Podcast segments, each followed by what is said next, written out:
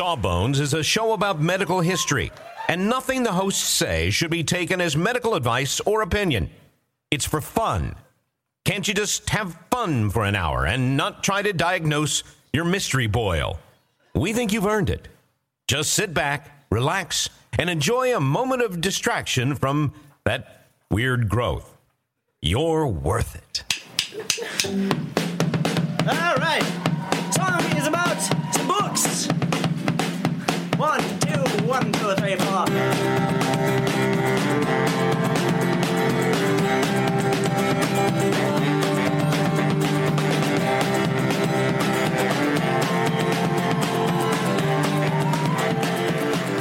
Hello, Jonathan Coulton Cruise, 2019, and welcome to Sawbones, a marital tour of misguided medicine. I am your co-host, Justin McElroy.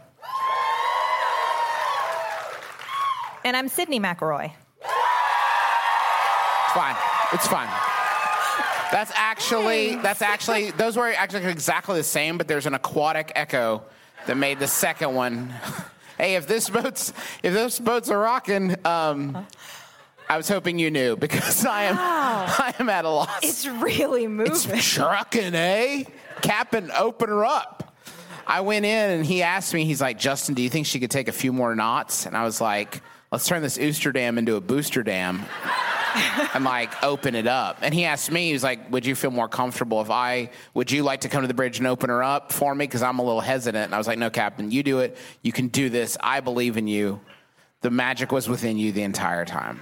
I've taught you all that I know about the sea. that that whole story was just so you could use the term booster dam, wasn't it? I'm really into booster dam.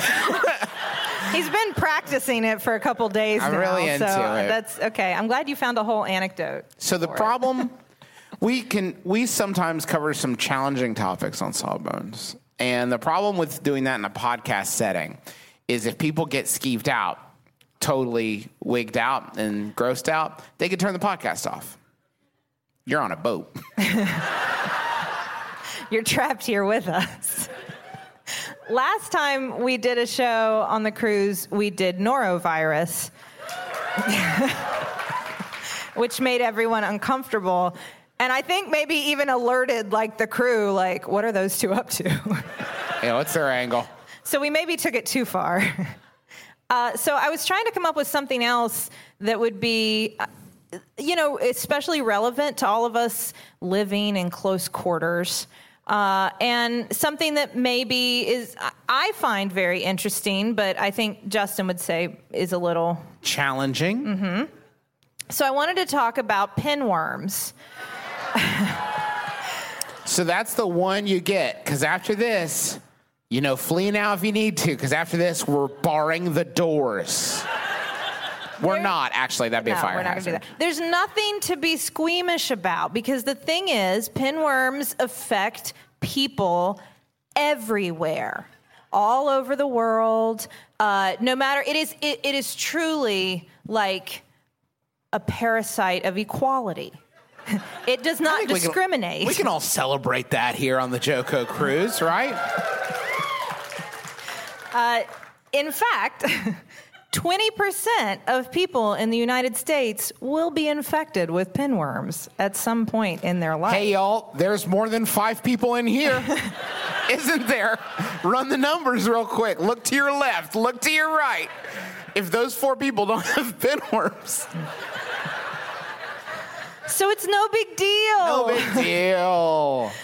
Uh, and Uh, specifically, some people in high risk environments are more likely to get pinworms, and that's usually places with like close quarters. One of those is actually schools.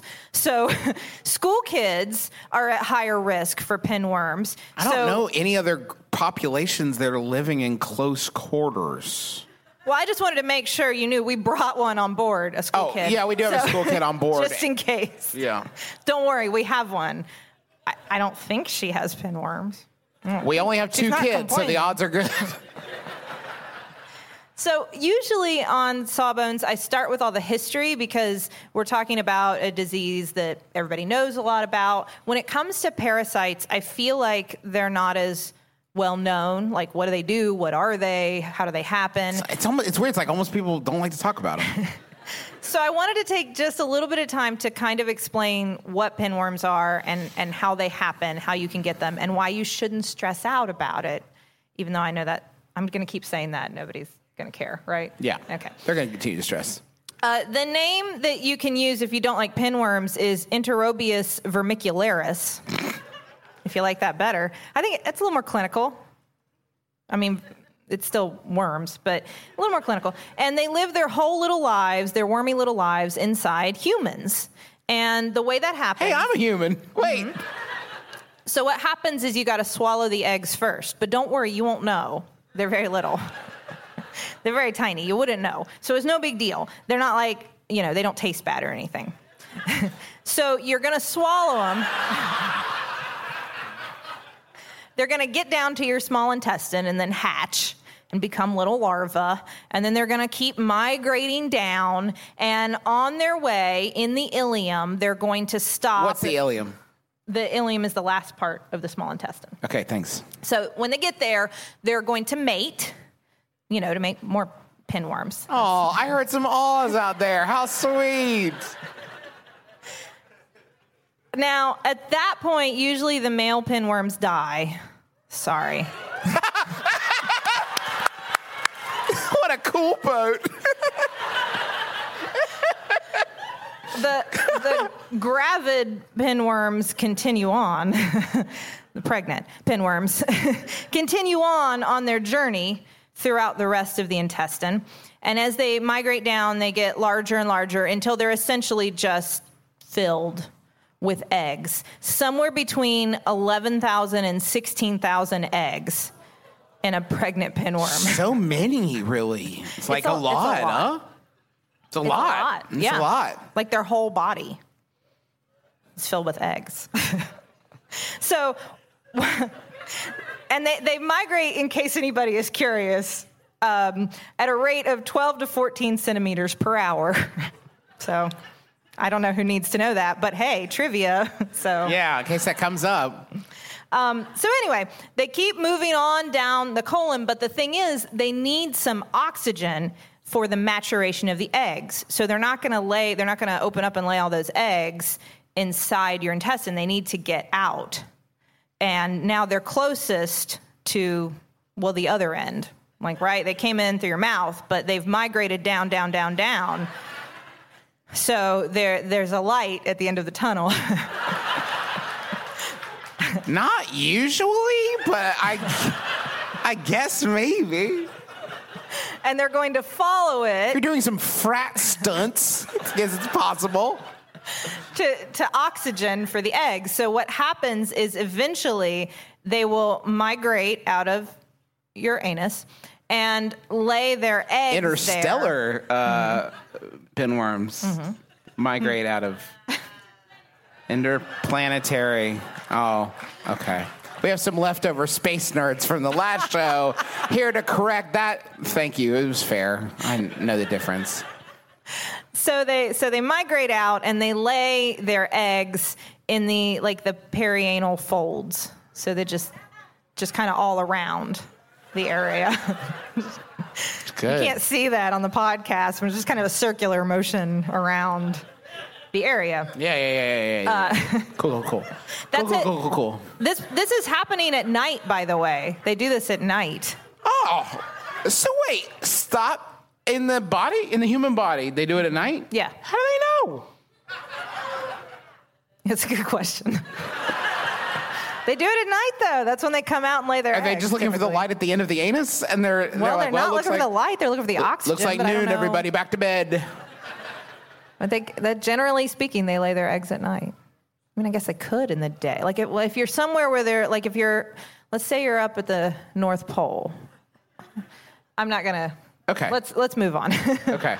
anyway, so they lay their eggs and then they hide back inside. Or at that point, what can happen is as they're laying their eggs and the worm is moving around, well, you could you might feel this now. And it's not it's not painful, it's more itchy would be the word. It's itchy. And so what can happen at this point is either they lay all their eggs Or I don't like that one, so let's see what the other one is. or you, you scratch. And if you scratch right at that moment when the worm's there, you're going to break the worm open. and lay all the eggs for it.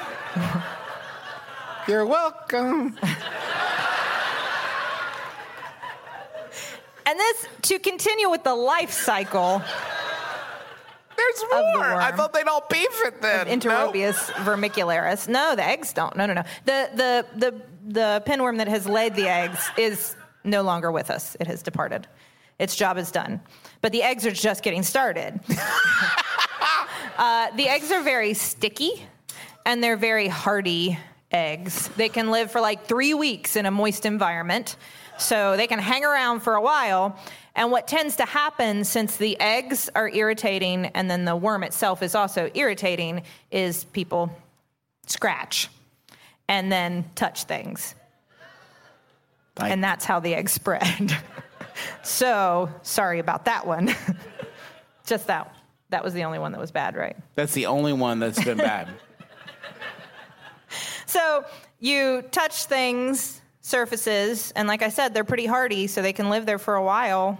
So you touch surfaces that other people touch, or maybe you touch, I don't know, somebody's face. I don't know why you just scratch your butt and you're touching somebody's face, but maybe you do. Or you could touch your own mouth and reinfect yourself. That can happen too. Anyway, back to the. You got the fast pass, y'all. We're taking the ride again. Come on. Come on, kids. That was a hoot. Let's get back in line. But one way or another, they get into another mouth, and then the whole Some other mouth, any mouth, doesn't matter to them. the whole life cycle repeats itself again. Um, you can also, by the way, I thought this was an interesting note. While this is the most common path, Oh, This isn't going to be interesting.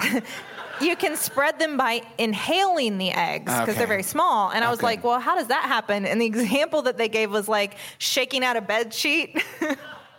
like, you know, you just kind of like, before you spread it on the bed, and just eggs everywhere.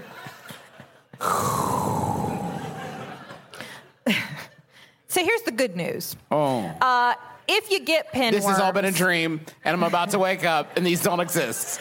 No, they do exist. But if you get them, your symptoms really aren't that bad. Uh, the number one symptom of pinworms, and again, not everybody gets any symptoms. Like some people just have them and have no idea. Perfect, You yeah. feel fine. You have no idea. You've just got Just eggs down there, Just and some eggs down there, no big. you might be spreading them, or maybe you're a very excellent hand washer and you never scratch your butt because it's not itchy. So, you know, they're just your own little private wormy pet, which is Your fine. secret pet, so secret that you do not know you possess it. Um, now, like I said, the main symptom though is pruritus ani, which just means your anus itches, your butt. Itches. Itchy butt. Yes, you have an itchy butt. That's number one. Is you'll complain about like, man, my butt itches. Meanwhile, everyone in the audience is like, wait, my butt itched? my butt itched three months ago. Hey, Doug, remember how I was telling you my butt itched? So bad for days and days? And like I said, it can be worse at night. So specifically, like an itchy butt that at night you're like you can't sleep. So like insomnia can be another symptom, but it's really just that your butt itches so much you have trouble sleeping. so you wake up to scratch your butt a lot, um, or the area around your butt can be itchy. Everything down there can get itchy. Everything in, in more there. severe cases, you can just have general below the waist Perfect. itchiness. Perfect. Cool. But worms. but most of the time that doesn't happen. Most of the time the only symptom is that your butt might itch a little bit and that's it. Which is why in kids this stuff can spread a lot in like daycares and schools and things because like kids scratch their butt all the time. I don't know if you know that. kids are constantly scratching their butts. And so if every time they scratch their butts you thought they had pinworms, you'd be taking them to the doctor all the time. So you just assume like, well, it's a kid, their butt itches the way you diagnose pinworms, So let's say you do have an itchy butt and you're starting to think, uh oh, it does itch a lot at night and it keeps me up at night. It itches so much. Maybe I should get this checked out. Well, the test that is best for pinworms is something called the Scotch tape test. I hate it. I hate it. I hate the test. I hate it. I love this stuff. It sounds like you make it up, but it, I didn't. It's just the thing, it's just the test. Justin, do you think you could guess what the Scotch tape test is? Um, you put scotch tape over your mouth and your nose and your weight, and eventually you die, and you don't have to think about this anymore. And you pass the test. Everyone passes. This one, Well, no. Do you put it on your. You put it on your butt, and then you take it off and you see if there's worms there on the tape. Hey, yeah. Now you usually are going to have to do like a microscopic evaluation. Like, well, we will. Pres- I have prescribed this in the office. Here's what you're going to do. You're going to get some clear tape. Any clear tape will do. It doesn't have to be Scotch tape. That's just what we tend to. That's what we're taught in medical school. The Scotch tape test. So a clear piece of tape. Packing tape would really be ideal. Put it. Because Sure, Scotch tape is really not Scotch tape on is, there. is not as perfectly clear as the like a packing tape, like a good Mm-hmm. Any- sturdy packing tape. Because what you're looking for is what's going to be a good slide for your microscope later. Uh, so you're gonna you're gonna put the tape there, leave it overnight, and then the next morning you can bring it in and we can look at it under Here's a my butt tape. Excuse me? Can you direct me to the counter where I should give my butt tape? and we look for worms or eggs or whatever whatever we might find. And usually this this will identify them if they're there. We usually can find them using this test. Uh, now I found it when I was reading all this. I had the question: Well, why don't we do a stool test? Because for most worms, in case you're not familiar, for most worms, we just ask you to poop in a cup. That's that's hey, I, I need to know if you have a worm. I need a stool sample. You give me a stool sample. We go look at that. Well, we have to prepare it. We have to like mix it a certain way, like liquefy it, like get it like watery. I mean, like not liquefy it, but like get it watery, and then like prepare a slide and look at that and look for eggs or worms or whatever we're looking for. But uh, in this case, that doesn't work very well, and I wanted to know why. Is Am I getting to? Is this too Go gross? ahead. Okay, I have this noted. Like Sid this is bolded it and said, when I get to this part, I need you to make a judgment call as to whether or not I should read this part. So now I'm saying, read this part because you can only get so wet and we're all here together. So let's go. Man, I think I blew it by describing how you prepare a stool sample. So I, I think I maybe already maybe made it too bad. But so, so the reason checking the stool doesn't help. It's it's uh, diagnostic like five percent of the time. So almost never do you actually find anything because they actually would have to cling to the sample on its way out if you're following me. And in order for enough worms or eggs or whatever to cling to the sample, you'd have to have a lot there. So, like a super infection, lots of eggs, and then you'd have to choose just that right piece. So, it's really hard to do it in a stool sample. Okay. The medicines, the medicines that escalate macabre for the mouth. Sydnee, you know how you're always saying that you'd like to build a Justin McElroy fan site full of all your favorite quotes, clips, videos, and hunky pictures of beloved podcaster Justin McElroy? I don't remember. Well, there's no need to wait any longer, Sydnee, because Squarespace is going to make it easier than you could possibly believe to make a website uh, all about your favorite hunky podcasting superstar. I don't think I was going to. Squarespace, what is it? It's a tool. Think of it as the palette, the palette of a web design artist. But you don't have to be a web design artist. You could just take stuff off the palette that is created by real people that know what they're really doing and put it from the palette onto the easel. The metaphor is broken down. Basically, you're going to be able to create great looking websites that have fantastic customer support and help you unlock your creativity and do whatever you want to with your small business or podcaster obsession. You can sell products. You can uh, post your videos. You can share your stories about how Justin has shaped your life and is also a fantastic father. Folks, you got to stop waiting to make your Justin McElroy fan site. Go to squarespace.com slash sawbones for a free trial. And when you're ready to launch your Justin McElroy fan site, use offer code sawbones to save 10% off your first purchase of a website or domain.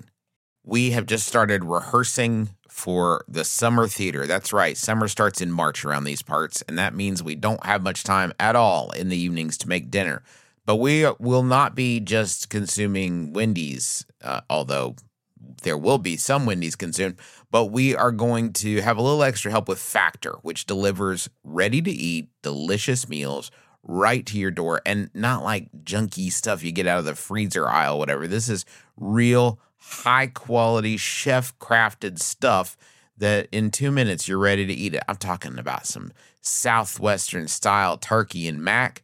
I think this week I'm going to be enjoying a shredded chicken taco bowl is is is part of my plan.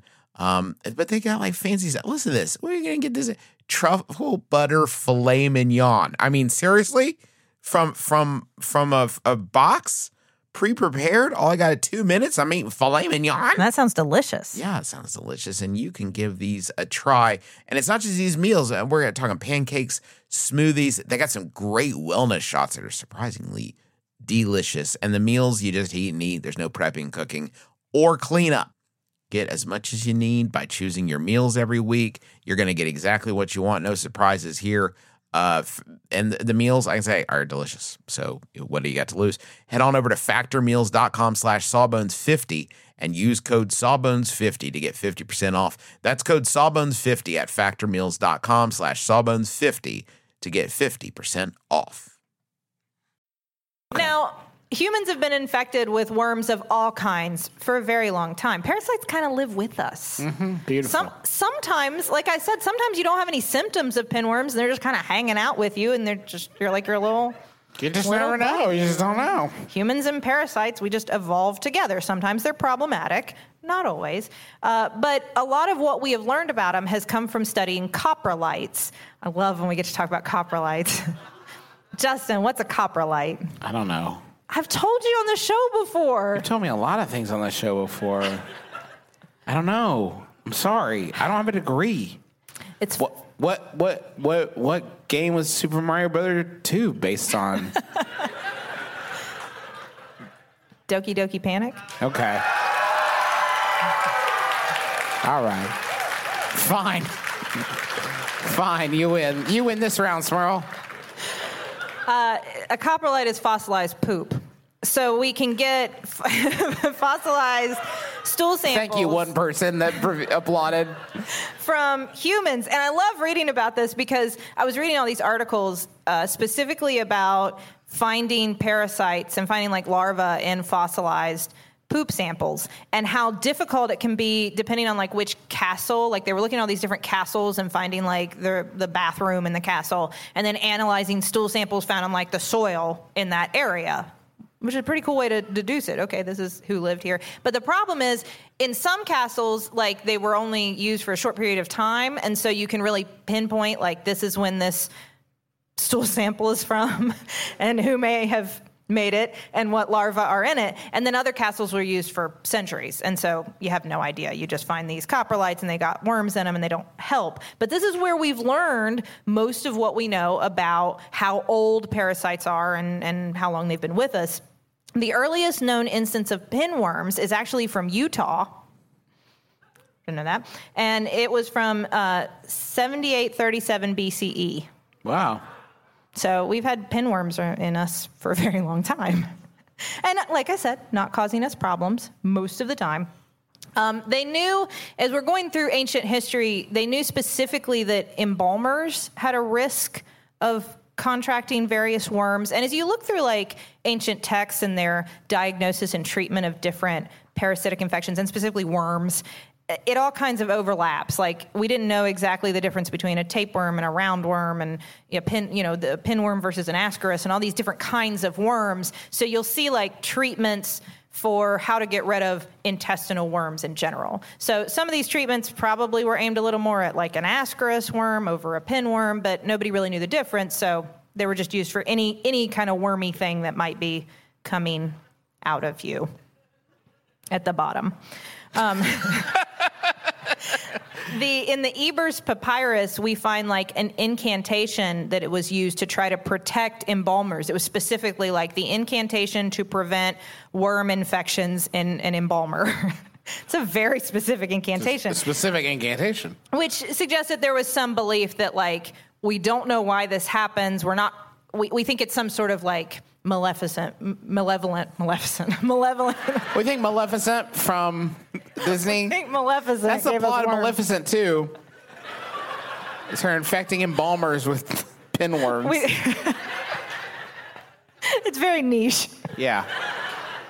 We think I some mean, almost as niche as a movie about Maleficent and a sequel to that movie about Maleficent.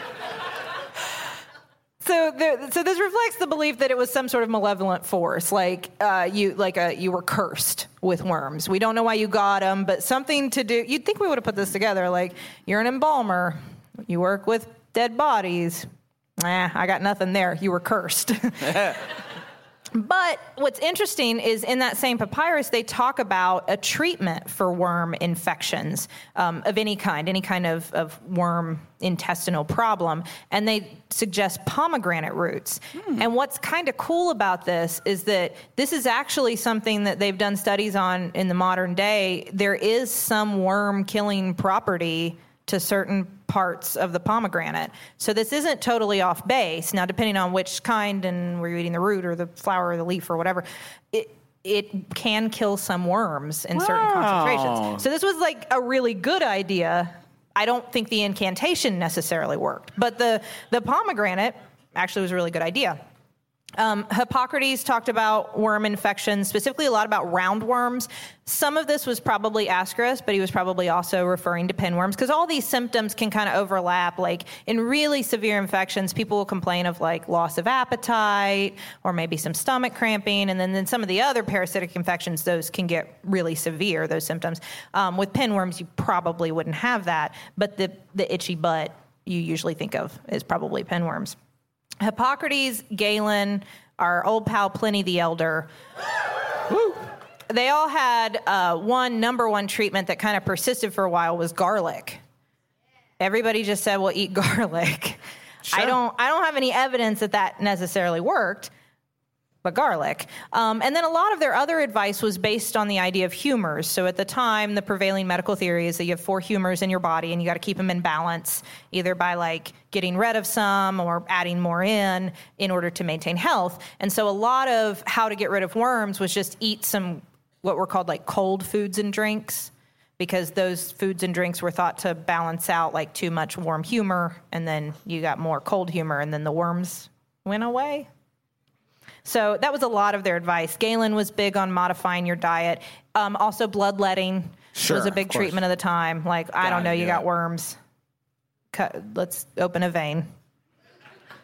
We don't know. But they also, at the like Galen specifically said, and part of this was the problem, they thought that worms formed through spontaneous generation. So, like, if you've got something decaying and some heat and leave it there long enough, a worm will crop up.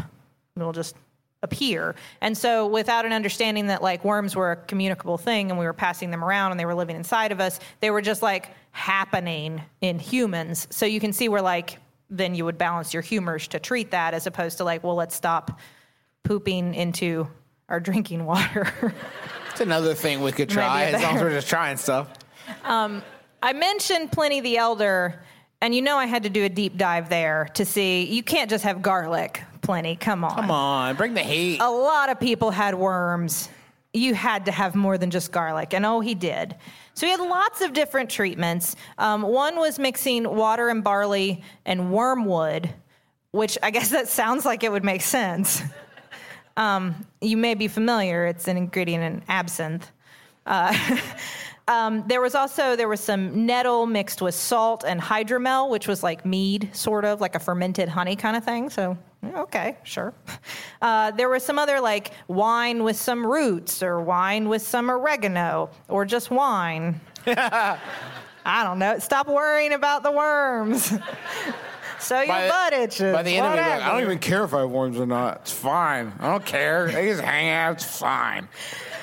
He specifically mentioned if you've got heliotrope flowers, you can mix it with wine and that'll get rid of worms. Or gravel. What? You've got some gravel. so one thing I could do is wine with flowers. Mm-hmm. The other thing is gravel. No, it'll get rid of gravel that you've got in you. Okay. Which I thought, like, well, that's got maybe kidney stones. How big of a problem was this? but specifically, if you want to get rid of kidney stones, you have to also add cumin. So it wasn't kidney stones. What is I don't know. happening? Um, Who has gravel in there? He he also mentioned pomegranate. Again, this was a good idea. He's just copying. But what he said was you've got to take a pomegranate, boil it down until it's a third of its size, and then just fill in all that you just lost with wine again Perfect. and drink it. That sounds pretty good. Sure, Like- yeah. Sure. Yeah, I like that. And then his last recommendation this was my favorite. This is a quote a considerable number of walnuts. Is that enough, Plenty? You'll know when it's enough. Just keep munching. A considerable number. Considerable number Would you say you've ever eaten a considerable number of walnuts? Um, I don't like walnuts uh, at So all. no. So no. So you might have worms. Considerable walnut number of walnuts for me is like four. If you see me four to five walnuts, assume I have pinworms.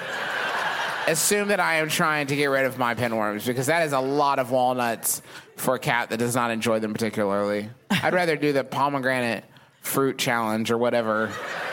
That looked like you know that remind me, it reminded me of one of those things that you'd see on allrecipes.com and think like I'm gonna do that and then you don't. it's like look, I should do this. This wouldn't be that hard. We just gotta go get the pomegranate and get the one and then take throw the pomegranate seeds out and then you then boil you- it out. yeah. I'll just do it. We'll do it next time we have a party. But we don't have a party because we have two kids. Anyway. you were saying about gravel? Uh-huh. I I found so many articles as I was trying to research like ancient treatments for pinworms and all this kind of stuff. What what did we used to use? I have found that, and I don't know if this is common knowledge. Archaeologists seem to really love to dunk on the Romans for like not being as smart as we all think they were. I found all these articles which were like Romans not as clean as they seemed. Roman baths ineffective. Romans all that water still not clean. Like and I was like what is the deal? Like why are we hate like why are we hating on the ancient Romans? I don't know. But apparently the ancient Romans were crawling with worms of all kinds all the time. the great thing about the JoCo Cruise is there's probably like eight people in here who are like, huh, typical Romans.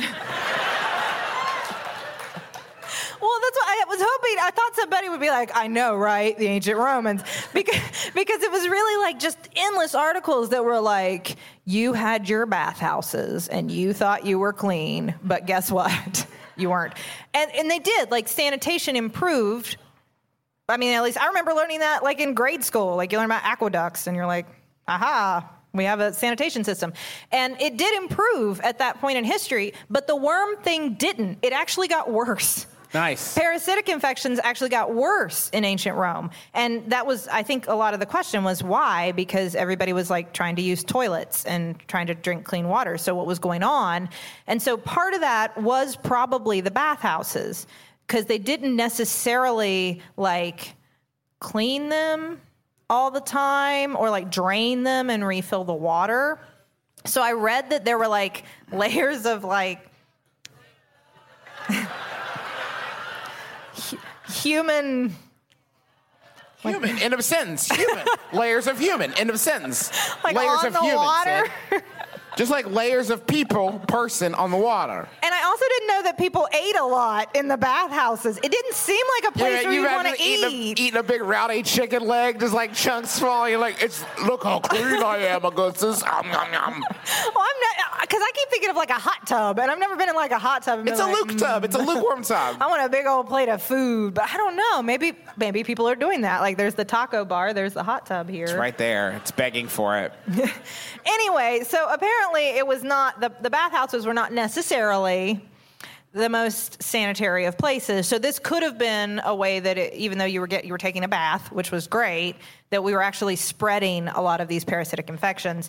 Um, they also, on, I, on a side note, there was also a lot written about how much lice there was.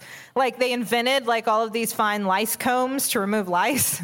like they found these. I don't know why that was important. Again, I feel like archaeologists just really hate the Romans. They're like they even had their own lice combs. Well, I mean, that's good. they were getting the lice out. Uh, so anyway, aside from all that, there were there were probably two other reasons that parasitic infections spread in ancient Rome. One was there was a sauce called garum, garum, garum, I believe, that was very uh, popular. And it was made from pieces of fish, herbs, salt, and other like flavorings and stuff, spices and seasonings. And it was like fermented and old and like fish sauce, basically. And it may have had like things like tapeworm eggs in there very easily. And it was used all over Rome. And it was like taken, like people would, when they would travel outside of the empire, would take it with them to put on their foods other places and give everyone else their intestinal worms as well. So this spread a lot of, um, like you can follow the path of this sauce and follow the path of worms throughout the ancient world, where humans were just like, here, have our tapeworms. You know, I didn't touch condiments when I was five years old, and it turns out I had it right. I knew what I was doing. I found I found one archaeologist that I, I read a lot of his work on this, and it was very interesting. Dr. Piers Mitchell, and he said he summed up all of Rome's sanitation by saying that this: It seems likely that while Roman sanitation may not have made people any healthier, they would probably have smelt better. All That's right, it. then. All those. I mean, don't you remember all the aqueducts? I feel like we learned anyway.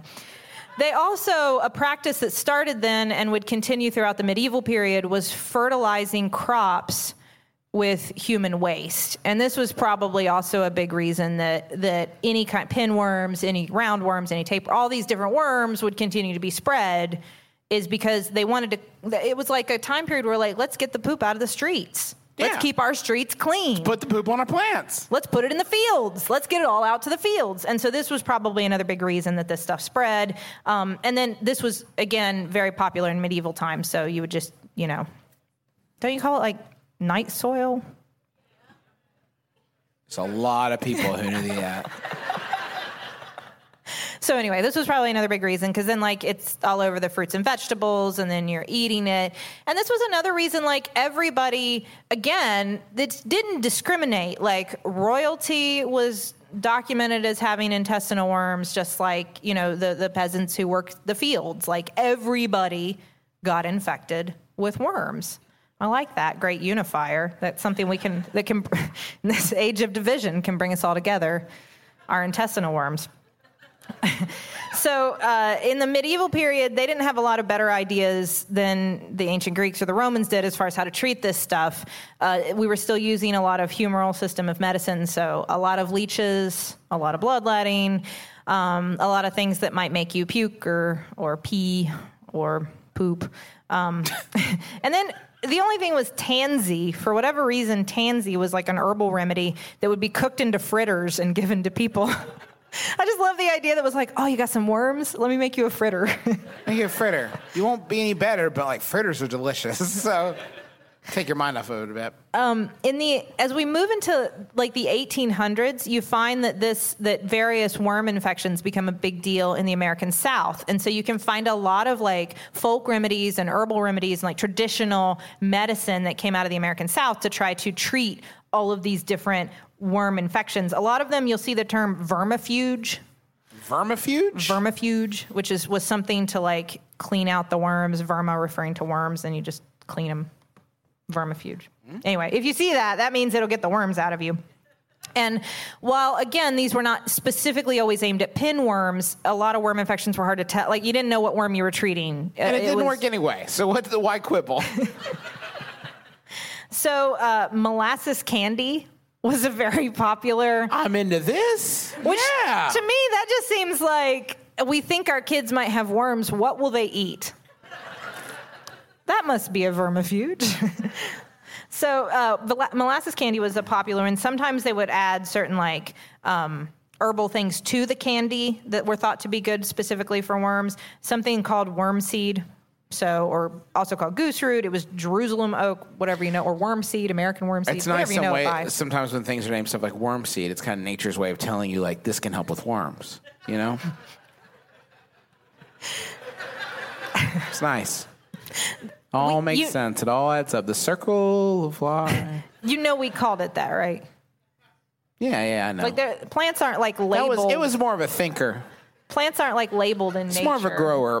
You'll be walking back to the Rotterdam deck here in a, in a few minutes. You think, wait a minute, that's hilarious. He didn't. He knew the difference. What a kidder. Um, Tobacco tea was a popular treatment. Now we're talking.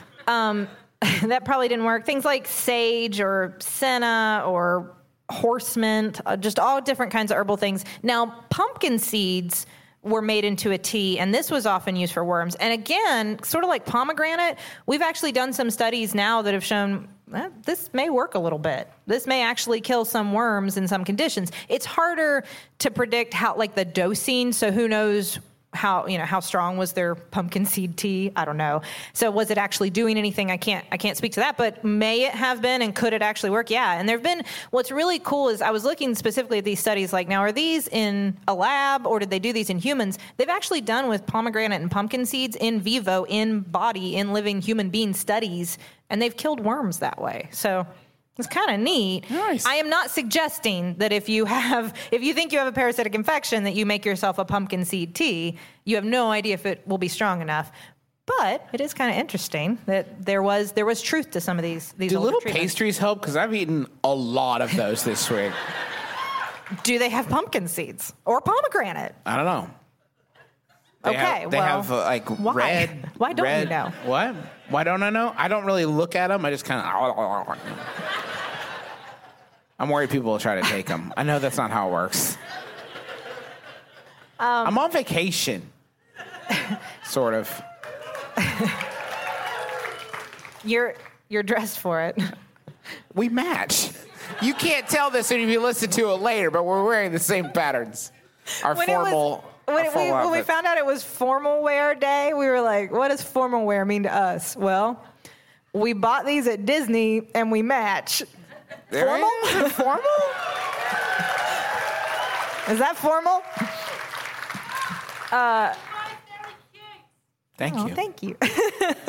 If you're listening to this later, someone just said, You guys look amazing. like Greek gods. No. Uh, so one one interesting note I found was that there was a there was a belief that turpentine was very good for like anything that made you sick. Let's go in back the to south. pumpkin And- seeds. Well, I thought this was interesting because I have seen this as like a folk remedy in where we're from, West Virginia, which isn't isn't really the South. Like No, specifically, ex- we left the South. Specifically, not the South. specifically, we said no south, we're the north. But then still, uh, turpentine was still used. Still, I- we drink turpentine. Still we drink so turpentine sometime we when we're get sick. too up on a high horse about it. but even though this was uh, like people recommended against this, like doctors would be like, please don't have your children drink turpentine. That was a didn't. very popular thing to do was to give your kid like a sugar cube with turpentine on it. because they thought it was a cure for eh, like anything intestinal, like your stomach's upset, come here. At least they've got the great taste of molasses candy to get the tastes out. There were a lot of patent medicines at this time, uh, some of which we've, we've talked about before, but there were a lot of medicines advertised to get rid of worms that probably didn't do anything. But they were very popular and were advertised well, and so people would buy them. A lot of them were laxatives. So you would think you were ridding yourself of worms because you would, you know, poop a lot afterwards. And like parents specifically were targeted because it was like your kids will go to the bathroom a ton and you got to think, well, the worm's got to be gone. Everything else is gone. Uh, and so they were all like called vermifuge. So there was like White's cream vermifuge, Jayne's vermifuge, Young Kind's tapeworm specific vermifuge. And then my favorite, which was Kickapoo worm killer. Great. Great. Great. Again, all of which probably Nothing worked. didn't do anything. What do we do today, Sid? So, the nice thing today is we have lots of treatments for all varieties of intestinal worms. Pinworms are pretty easy to treat with like two doses, usually one, and then like a week later, another dose of a medication, and it's that simple. And you can be rid of them. And it's almost, I found like lots of notes that it's almost easier to just treat them if they happen than it is to like worry yourself too much about preventing them because they are hard to prevent. They are fairly contagious. So, like, if one member of a household comes in and we diagnose them with pinworms, we're going to treat everybody. We're just going to assume, like, well, Everybody's got the worms. we all got pinworms. Um, but again, it's not something. It, it is the most common parasite in the developed world, We all are going to encounter it in a family member or a friend, a loved one, or maybe an enemy. I don't know. Somebody you know is going to get pinworms. So And maybe stress. you. It's probably you. Hasn't that been the way it's gone so far for you? It has for me. That's been the situation for me so far. So I probably is me. And I know statistically it doesn't make sense for all of us to have pinworms, but it feels that way, doesn't it? It feels like probably the way things have been going, we've probably got pinworms also. It just seems like that's the way our luck's been going But, lately. but again, don't stress about it. Just wash your hands. Don't scratch your butt. and and when you do see a doctor and get rid of it. Right? Uh, folks, thank you so much for listening to us talk about pinworms. You've all been very courageous, and I'm very proud of you. Uh, thank you to the taxpayers for the use of our, their song Medicines as the intro and outro of our program. Thank you to uh, Paul Sabor and Jonathan Coulton, and all of the JoCo family for having us here aboard their uh, just massive boat. And uh, thank you to you for braving the rocking of these waves uh, to listen to us. Uh, that is going to do it for us uh, this week. So thank you so much for listening. Until next time, my name is Justin McElroy. I'm Sydnee McElroy. As always, don't drill a hole in your head.